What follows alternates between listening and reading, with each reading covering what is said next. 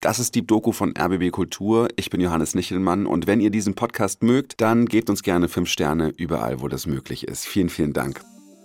In dieser Woche geht es bei uns um einen Mann, der erstaunlich viel kann, der wirklich, ja, ich würde sagen, ein Alleskönner ist. Der gibt an, ein Sicherheitsexperte zu sein, ein Profiler, ein Sprachgenie und Träger von sechs schwarzen Gürteln beim Karate.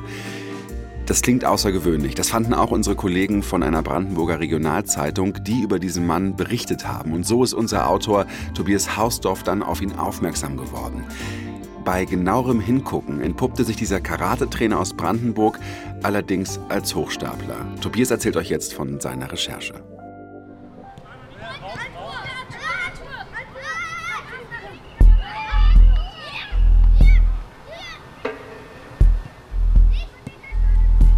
Und sie lag da und hat mit den Augen gedreht, also war auch noch komplett weggetreten. Ähm, wusste gar nichts davon. Der Trainer saß dann mit da und ähm, hat dann ähm, ähm irgendwie noch versucht, da irgendwas gut zu reden. Und ähm, daraufhin meinte ich bloß zu ihm, dass er hätte auch gar nicht äh, sie in Vollnarkose legen dürfen oder äh, in Hypnose. Das ist Stefanie Hickmann. Sie spricht von ihrer Tochter Sophie, gerade 13 Jahre alt. Jede Woche geht Sophie zum Karate aber nach einem Training kurz vor Weihnachten hypnotisiert sie der Trainer und Sophie bekommt einen epileptischen Anfall. Dazu kommt, sie wacht nicht gleich wieder auf. Erst dann wird Stefanie Hickmann angerufen. Ich bin in Kellnerklamotten bin ich da hochgefahren und ähm, habe dann halt ähm, ja, gewartet, ne, bis der Notarzt kam. Und dann bin ich halt mitgefahren und ich weiß gar nicht, wer mich abgeholt hat damals. Ich glaube, meine Chefin hat mich sogar noch abgeholt aus dem Krankenhaus damals wieder, ja. Was bleibt, ist ein Schock für Tochter und Mutter. Ich habe mich als Journalist in den letzten zwei Jahren intensiv mit diesem Unfall auseinandergesetzt. Passiert ist er in der Karatestunde von Sven B., der eigentlich anders heißt. Sven B. gibt vor, jemand zu sein, der er nicht ist. Er ist ein Hochstapler. Aber das wird erst nach und nach klar. Kapitel 1 Das Karate-Genie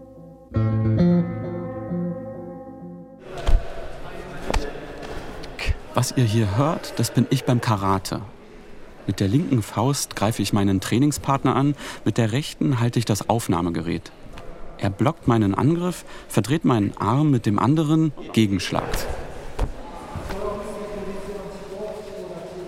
Seit ich sieben bin, gehört das zu meinem Leben. Seit 22 Jahren mache ich Karate. Es ist ein langer Weg von Gürtel zu Gürtel. Die werden mit jeder Stufe dunkler.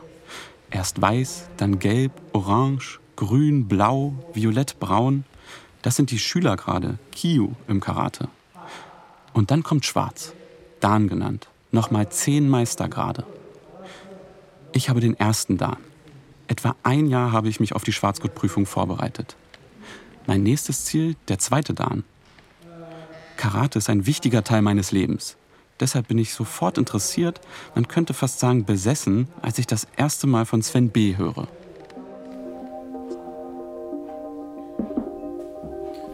Es ist April 2020 und ich sitze in der Küche, lese die Überschrift Karate-Trainer aus Altlandsberg gibt Unterricht über YouTube in der Märkischen Oder-Zeitung, kurz MOTS. Den Artikel hat mir ein Bekannter weitergeleitet. Hier lese ich das erste Mal von Sven B. Und der Text hat mich sofort, Karate, Training aus der Gegend. In England, Oregon, USA, Tschechien, Kolumbien und Japan gibt es bereits Ableger seines eigenen Karate-Stils. Dieser werde sogar vom japanischen Kampfkunstministerium anerkannt. Ich lese. Sven B. ist 34 Jahre alt, ist in Eberswalde aufgewachsen, lebt in Berlin. B. spricht 13 Sprachen, davon neben seiner Muttersprache Deutsch, Englisch, Spanisch, Japanisch, und Latein fließend. Ist Verwaltungsfachangestellter, ein Gamer und habe mit zehn Jahren mit Karate angefangen. Hat nun den fünften Dan, also der fünfte schwarze Gürtel mit Mitte 30. Und dazu hat er einen eigenen Stil begründet. Das Jobcenter finanzierte ihm ein Fernstudium der Psychotherapie. In Liverpool, England, machte er Lehrgänge für forensische Psychiatrie. Die Moz ist die Lokalzeitung in der Region, in der ich aufgewachsen bin. Ich habe dort mein erstes journalistisches Praktikum gemacht und bin gerade in der Ausbildung an einer Journalistenschule, als der Artikel über den Karate-Lehrer erscheint. Ich bin beeindruckt, was der Mann in dem Artikel alles kann, aber frage mich auch, wie geht das alles?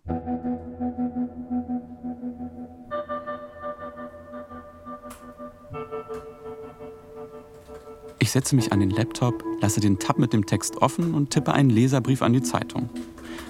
Ob die das denn geprüft haben, was B so sagt, und komme mir dabei auch ein bisschen frech vor. Parallel schaue ich, was ich selbst herausfinden kann und versinke in der Online-Recherche. Denn Sven B. ist sehr aktiv bei Instagram, Facebook, YouTube und mehreren Webseiten. Ich bleibe auf seinem YouTube-Kanal hängen. Sicher, einfach, besser heißt der. Es ist der 2. April und er streamt aus seiner Karateschule in Altlandsberg. Ein Raum, hellgrüne Matten, hinter ihm eine Sprossenwand. B hat dunkle Haare, trägt Brille, Turnschuhe und ein rotes Sportshirt, das etwas am Bauch spannt. Ich hatte in den letzten zwei Wochen Gürtelprüfung. Und was soll ich euch sagen? Es hat sehr viel gekostet. Nicht nur 150 Dollar, sondern sehr viel Schweiß. Teilweise sogar Tränen. Teilweise sogar Blut. Und sehr viel Mut. Ich habe bestanden. Diesen Ton haben wir aus rechtlichen Gründen nachsprechen lassen. Aber glaubt mir, genau mit diesem Pathos hat er im Video gesprochen. Dann entrollt Sven B. ein A3-Blatt. Sechster Dan, eine der höchsten Stufen im Karate. Er hält die Urkunde ins Bild und lächelt stolz. Nicht viele Menschen auf der Welt haben den. Die wenigen, die ich kenne, sind viel älter als er und zeigen keine Urkunden in YouTube-Streams. Zum Glück postet er die Urkunde gleich auf Instagram. Da kann ich besser erkennen, was draufsteht als im Video. Sechster Dan im Yukikai Karate. Davon habe ich noch nie gehört. Ich habe das Gefühl, Irgendwas stimmt da nicht. Den Leserbrief schicke ich nicht ab.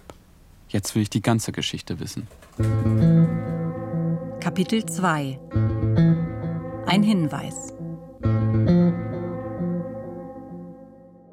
Als erstes will ich mit SchülerInnen von Sven B. sprechen. Altlandsberg, wo B. arbeitet, kenne ich gut. Eine kleine Stadt mit Stadtmauer aus Feldsteinen, zwei Tortürmen, einer mit Störchen drauf. Ich bin hier aufgewachsen, im Nachbarort Neuenhagen zur Schule gegangen. Man kennt sich und wenn nicht, über Ecken. Ich finde eine ehemalige erwachsene Schülerin aus Neuenhagen. Sie will aber anonym bleiben. Der zündet mir sonst das Haus an, schreibt sie mir. Sie hält Sven B. für unberechenbar und schickt mir eine Nachricht, die sich wie eine Kurzrezension liest. Und genau das ist es.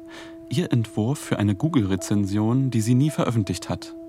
Aus Angst. Ob ein Wechsel von Neuenhagen nach Altlandsberg auch eine Änderung seiner Geschäftsgeflogenheiten mit sich bringt, ist fraglich. Training unstrukturiert und ohne bleibende Fähigkeiten. Gürtelprüfungen erfolgen in kurzen Abständen, wenn Geld wieder nötig. Spielt Ball und schaut gern aufs Handy. Verlangt seinen Schülern so überhaupt nichts ab. Keine Disziplin. Schmückt seine Erfolge mit schier unmöglichen Geschichten. Fazit: nie wieder. B ist also mit Übertreibungen aufgefallen. Aber Gute und schlechte Trainer und Trainerinnen gibt es in allen Sportarten. Eine unzufriedene Schülerin heißt noch nichts. Ich recherchiere weiter und finde ein Foto aus dem April 2014. Darauf ist Sven B. zu sehen. Er sieht etwas jünger aus. Wieder hält er eine Urkunde ins Bild. Aber nicht allein. Links und rechts stehen seine Prüfer. Sven B. hat im April 2014 seinen ersten Dan gemacht. Ich finde noch einen alten Artikel mit Foto in der Mods. Zwei Jahre später, 2016, macht er den zweiten Dan. Die Prüfung hat er so wirklich abgelegt. Mittlerweile verbringe ich Abende nach der Schule am Laptop und Handy und arbeite nun an einem Artikel. Ich gucke mich durch seinen YouTube-Kanal, scrolle durch Insta, Facebook und suche weitere Ex-SchülerInnen. Jürgen Ulrich schreibt mir. Etwa ein Dreivierteljahr hat er bei B trainiert. Er hat bereits Erfahrung in einer anderen Kampfkunst. Deswegen bin ich rasch irritiert gewesen, dass B wesentliche Elemente einer körperlichen Erwärmung und meist auch ein einprägsames Grundtechnikentraining vermissen ließ. Stattdessen hat er die Trainingsteilnehmer mit einem Gummiball umherschießen lassen und am Trainingsende Süßigkeiten verteilt. Soweit so harmlos, denke ich mir. Aber er hat immer mit seinen zahlreichen Qualifikationen kokettiert. Angeblich sei er Psychotherapeut, Hypnotiseur, Profiler. Und er hat laienhafte Versuche unternommen, das in seine Kurse einzubauen. Jürgen Ulrich erzählt mir, Sven B. sei gebuchter Trainer und Profiler, also Fallanalytiker für Bundes- und Landeskriminalämter. Ich will wissen, ob das stimmt und frage direkt dort an. Ulrich sagt mir aber auch, ich müsse unbedingt noch jemand anderes sprechen. Und das wird der Punkt in der Recherche, der alles ändert. Kapitel 3 Die Grenzüberschreitung Ich treffe Stefanie Hickmann. Wir haben sie ja schon zu Beginn dieser Folge gehört. Sie ist die Mutter von Sophie. Wir setzen uns auf eine Bank am Rand vom Jansportplatz in Neuenhagen. Ihr Sohn spielt gerade Fußball. Hickmann trägt rot gefärbte Haare und einen dunklen Fließpulli, den sie am Hals immer mal wieder hochzieht. An den Tag vor fünf Jahren, an dem ihre Tochter ins Krankenhaus musste, erinnert sie sich gut. Ich war bei der Spätschicht und ich wusste, dass meine Tochter halt beim Training ist, so wie immer mit meinem Ex-Mann damals, also damals noch Mann. Sophie, damals 13 Jahre alt, ist beim Karate bei Sven B. Sie geht regelmäßig zum Training. Es ist der 21. Dezember 2017, Donnerstag, kurz vor Weihnachten. Stefanie Hickmann hat zu tun. Menüs vorbereiten, Tische decken, Bestellungen aufnehmen. Sie kellnert im Restaurant, als ihr Handy klingelt. Am Telefon ihr Partner. Sie müsse direkt zum Karate. Sophie liege in Hypnose, wache nicht mehr auf. Ja, du müsstest mal dahin und die Karte hinbringen. Da muss jetzt ein Notarzt kommen. Die Karte, sprich Kranken Die Krankenkassenkarten, ja. Ernsthaft? Und was ging dir da durch den Kopf? Kann ich nicht erklären. Alles. Das war sehr schlimm eigentlich. Hickmann wusste nichts von Hypnose, hatte nie eine Einwilligung gegeben. Sie düst zum Trainingsort, fünf Minuten mit dem Auto entfernt. Klar, ich bin in Kellnerklamotten bin ich da hochgefahren. Und sie lag da und hat mit den Augen gedreht, also war auch noch komplett weggetreten. Ähm, wusste gar nichts davon. Der Trainer saß dann mit da und ähm, hat dann ähm, ähm, irgendwie noch versucht, da irgendwas gut zu reden. Und ähm, daraufhin meinte ich bloß ihm, dass er hätte auch gar nicht äh, sie in Vollnarkose legen dürfen oder in Hypnose, weil ähm, sie ja eine ähm, in, inkognitive Gehirnstörung hat durch die Geburt. Und daraufhin tat er so, als wenn er davon überhaupt nichts weiß. Es stand aber in den Unterlagen in der Anmeldung, äh, ob sie körperliche äh, Dings hat. Und da haben wir das halt mit eingetragen, dass sie damals ein Frühchen war und dadurch halt auch Problem, also dass das Blut halt so schnell in ihren Ge ins Gehirn läuft oder so. Es hätte auch schief gehen können, ja. Sie hätte gar nicht mehr aufwachen können. Hab dann halt, ähm, ja, gewartet, ne, bis der Notarzt kam. Und dann bin ich halt mitgefahren und ich weiß gar nicht, wer mich abgeholt hat damals. Ich glaube, meine Chefin hat mich sogar noch abgeholt aus dem Krankenhaus damals wieder, ja. B habe Sophie und zwei weitere Kinder mit Behinderungen nach dem Training in Hypnose gesetzt, erzählt Hickmann. Sophie in der Woche schon einmal. B sieht Hypnose offenbar als Ergänzung zur Selbstverteidigung. Als Stefanie Hickmann ankam, lag Sophie bewusstlos auf dem Boden. Weite Pupillen, Zittern an Händen und Füßen. Hickmann zeigt mir die Kopie des Arztberichts, vier Seiten. Da steht, Sophie sei beim Karate gewesen. Dort habe sie der Trainer hypnotisiert und es sei zu einem Krampfanfall gekommen. 45 Minuten dauert der epileptische Anfall wahrscheinlich. Also sie weiß davon auch nichts mehr. Ne? Sie ist dann halt wach geworden und wusste dann auch gar nicht, was los ist und wo sie ist. Und ähm, ja, Wo ist sie wach geworden? Noch dort? Oder Ja, ja, sie ist also da schon ein bisschen wach geworden, hat dann aber auch mit den Augen nach oben gedreht und also war aber noch nicht richtig anwesend und daraufhin haben die Ärzte ja gesagt, ähm, sie fährt auf jeden Fall mit ins Krankenhaus, ja. Wurde da halt noch mal komplett untersucht, Gehirnströme, alles drum und dran und ja. Das steht so auch im Arztbericht. Hickmann will zur Sicherheit sogar eine gynäkologische Untersuchung. Die ist unauffällig. Ihren ersten Frauenarztbesuch habe sie sich für ihre Tochter anders vorgestellt. Sophie bleibt drei Tage im Krankenhaus. Das war schon schwer. Wir sind auch, ich bin aber auch nicht nach Hause. Ne? Ich bin dann nach dem Krankenhaus bin ich dann zu, also zu meiner Chefin wieder im Laden. Dann haben wir da noch gesessen und geredet und haben das erstmal für uns selber überhaupt verdaut, die ganze Geschichte. Was hat sie dazu gesagt? Die war total baff. Die konnte es gar nicht glauben. Einen Tag vor Heiligabend kann Sophie raus. Ich frage mich, wie Hickmann das verdaut hat. Gar nicht eigentlich. Ne? Ich war dann zu Weihnachten wieder arbeiten. Na, ging einfach ganz normal weiter, ne? Sophie kann sich nicht mehr an den Hypnosevorfall erinnern. Die Polizei ermittelt, stellt das aber ein. Andere Eltern finden, Hickmann übertreibt. Sie fühlt sich alleingelassen und will den Fall nicht an die große Glocke hängen. Ich hatte schon relativ früh das Gefühl, dass Sven B. übertreibt, vielleicht an der einen oder anderen Stelle flunkert. Mit einer solchen Wendung habe ich aber nicht gerechnet. Ich habe so viele Fragen an Sven B. Ich brauche eine Stellungnahme von ihm. Kapitel 4 Exkurs Karate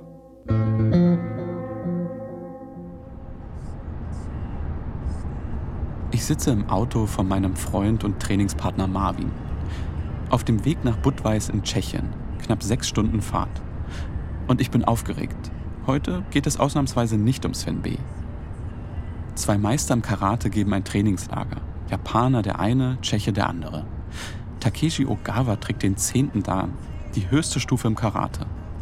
Er hat graue Haare, wirkt aber viel jünger als seine 80 Jahre. Er ist ehemaliger Bundestrainer Österreichs und trainiert seit mehr als 60 Jahren. Václav Wenzelischka ist 68 und 8er Dan. Bei den beiden haben Marvin und ich unseren ersten Dan gemacht. Mir schwirrt ein Spruch durch den Kopf. Der hängt bei uns im Dojo, also der Trainingsstätte, an der Tür. Etwas cheesy, aber im Kern zutreffend. Einen schwarzen Gürtel zu tragen bedeutet nicht unbesiegbar zu sein. Es bedeutet, dass du nie aufgegeben hast, dass du trotz Schmerzen hart an dir gearbeitet hast, du Enttäuschungen überwunden hast, nicht in Zweifel versunken bist, deine Angst überwunden hast und genug gelernt hast, um zu realisieren, wie wenig du eigentlich weißt. In Budweis steht für uns eine Prüfung an. Der zweite Dan.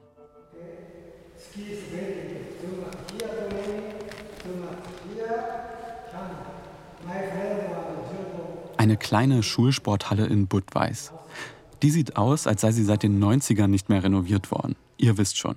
Alte Rohre, Holzvertäfelung, Fischgrätenparkett mit Lücken dazwischen. Aber hell erleuchtet durch die Sonne. Wir sind etwa 40 Karateka, fast nur Braun- und Schwarzgurte aus Tschechien und Deutschland. Takeshi Ogawa steht vor drei Reihen von uns in weißen Anzügen. Er gibt Anweisungen in einer Mischung aus Deutsch, Englisch und Japanisch. Dann läuft er eine Kata. Eine Kata ist eine Choreografie, eine festgelegte Abfolge von Techniken. Bei dieser geht es vor allem um die Atmung. Dann folgen Schlagübungen. In einer Art Sternschritt schlagen wir Konter.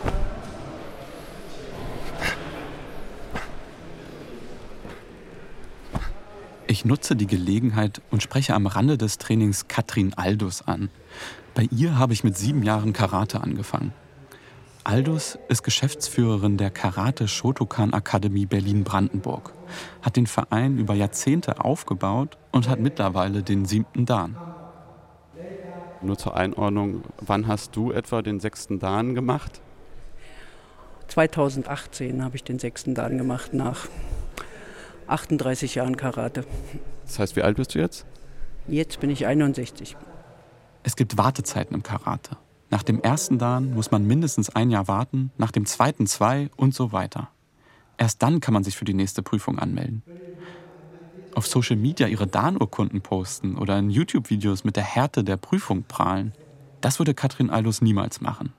Das sei insgesamt sehr untypisch für den Karatesport.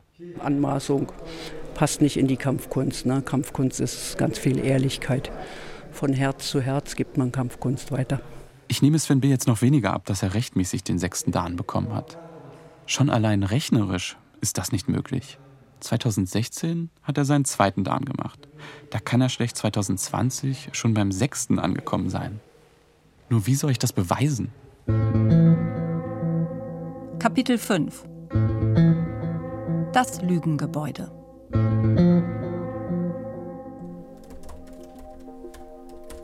Ich recherchiere weiter und konzentriere mich erstmal auf den von ihm entwickelten Karate-Stil Yukikai, von dem ich noch nie etwas gehört habe. Der sei vom japanischen Kampfkunstministerium anerkannt worden. Aber von diesem Ministerium habe ich auch noch nie etwas gehört. Deshalb muss ich mir eine professionelle Meinung einholen und google Japanologie-Expertin. Ich finde Verena Blechinger-Terkert, Professorin für Japanologie an der Freien Universität Berlin und rufe sie an. Blechinger, hallo? Hallo, hier ist Tobias Hausdorf. Hallo, guten Tag. Sehen Sie, jetzt hat es ja doch noch geklappt. Ich war jetzt ähm, Mission Senat ähm, an der Uni, aber jetzt ist alles gut. Ja, wunderbar, super. Ich meine E-Mail hatten Sie ja bekommen, oder?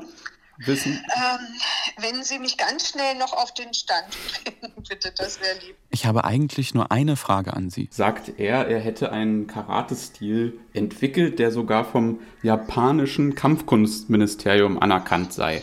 Und da wollte ich einfach wissen, gibt es Also ein japanisches Kampfkunst? Kampfkunstministerium gibt es nicht, nein.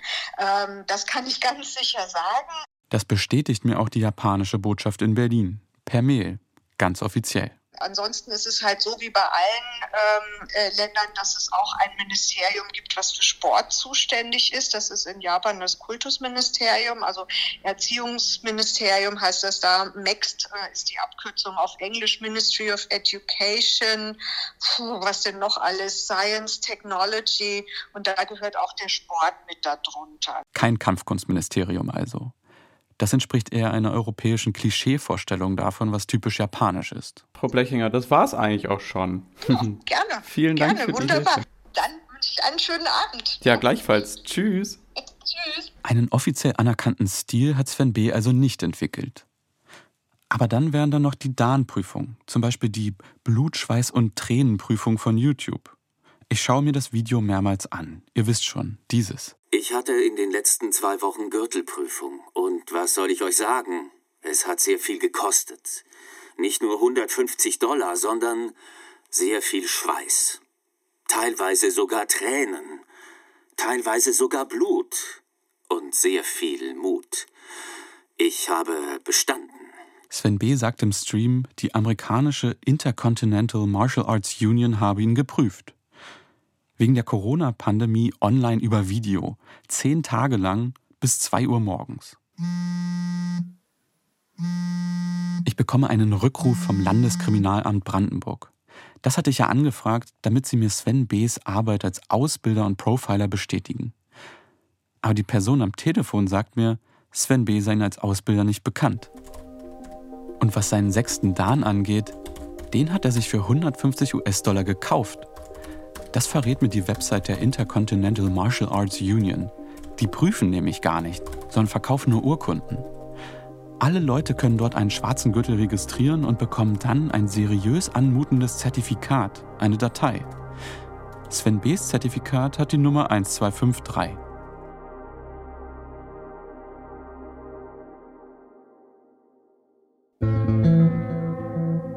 Kapitel 6 Die Konfrontation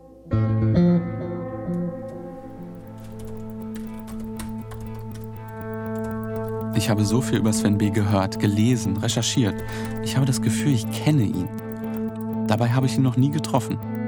Und dabei wird es auch bleiben. Stattdessen schreibt er lange Mails als Stellungnahme, vermutet eine Kampagne gegen sich, droht mit Anwältinnen und streitet alles ab. Ansonsten ist meine Recherche fertig und ich veröffentliche einen Artikel in der Märkischen Oder-Zeitung. Die Zeitung, durch die ich überhaupt erst auf Sven B. aufmerksam geworden bin. Als der Text auch bei Facebook gepostet wird, kommentiert er mit Klarnamen unter dem Artikellink. Ja, ich bin der, um den es in dieser Verleumdung geht. Und Anwalt und Staatsanwalt sind schon eingeschaltet, um gegen dieses Konstrukt aus Lügen und Halbwahrheiten vorzugehen. Ich habe in dieser Zeit viel Kontakt mit Stefanie Hickmann. Sie schickt mir eine Sprachnachricht. Siehst du, das meine ich. Er redet, er macht es schon wieder genauso wie damals. Jetzt, jetzt dreht er die Gesch Geschichte komplett andersrum. Aber das ist er doch. Er ist doch derjenige, der hier allen was vorgespielt hat.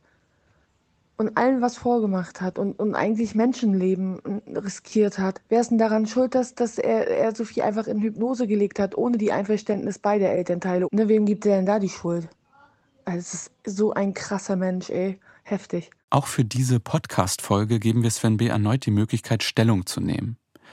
Aber seine Antwort ist kurz. Zu böswilligen Lügen, die von rachsüchtigen ehemaligen Schülern in die Zeitung gesetzt wurden, äußere ich mich grundsätzlich nicht. Er versucht damals mit einer einstweiligen Verfügung und einer eidesstattlichen Erklärung gegen meinen Text vorzugehen. Das Landgericht Frankfurt-Oder setzt einen Termin für eine mündliche Verhandlung an. Etwa vier Monate, nachdem ich auf den ersten Text in der Mods gestoßen bin. Ich bin echt aufgeregt. Doch einen Werktag vor der Verhandlung zieht B seinen Antrag zurück und muss die Prozesskosten tragen.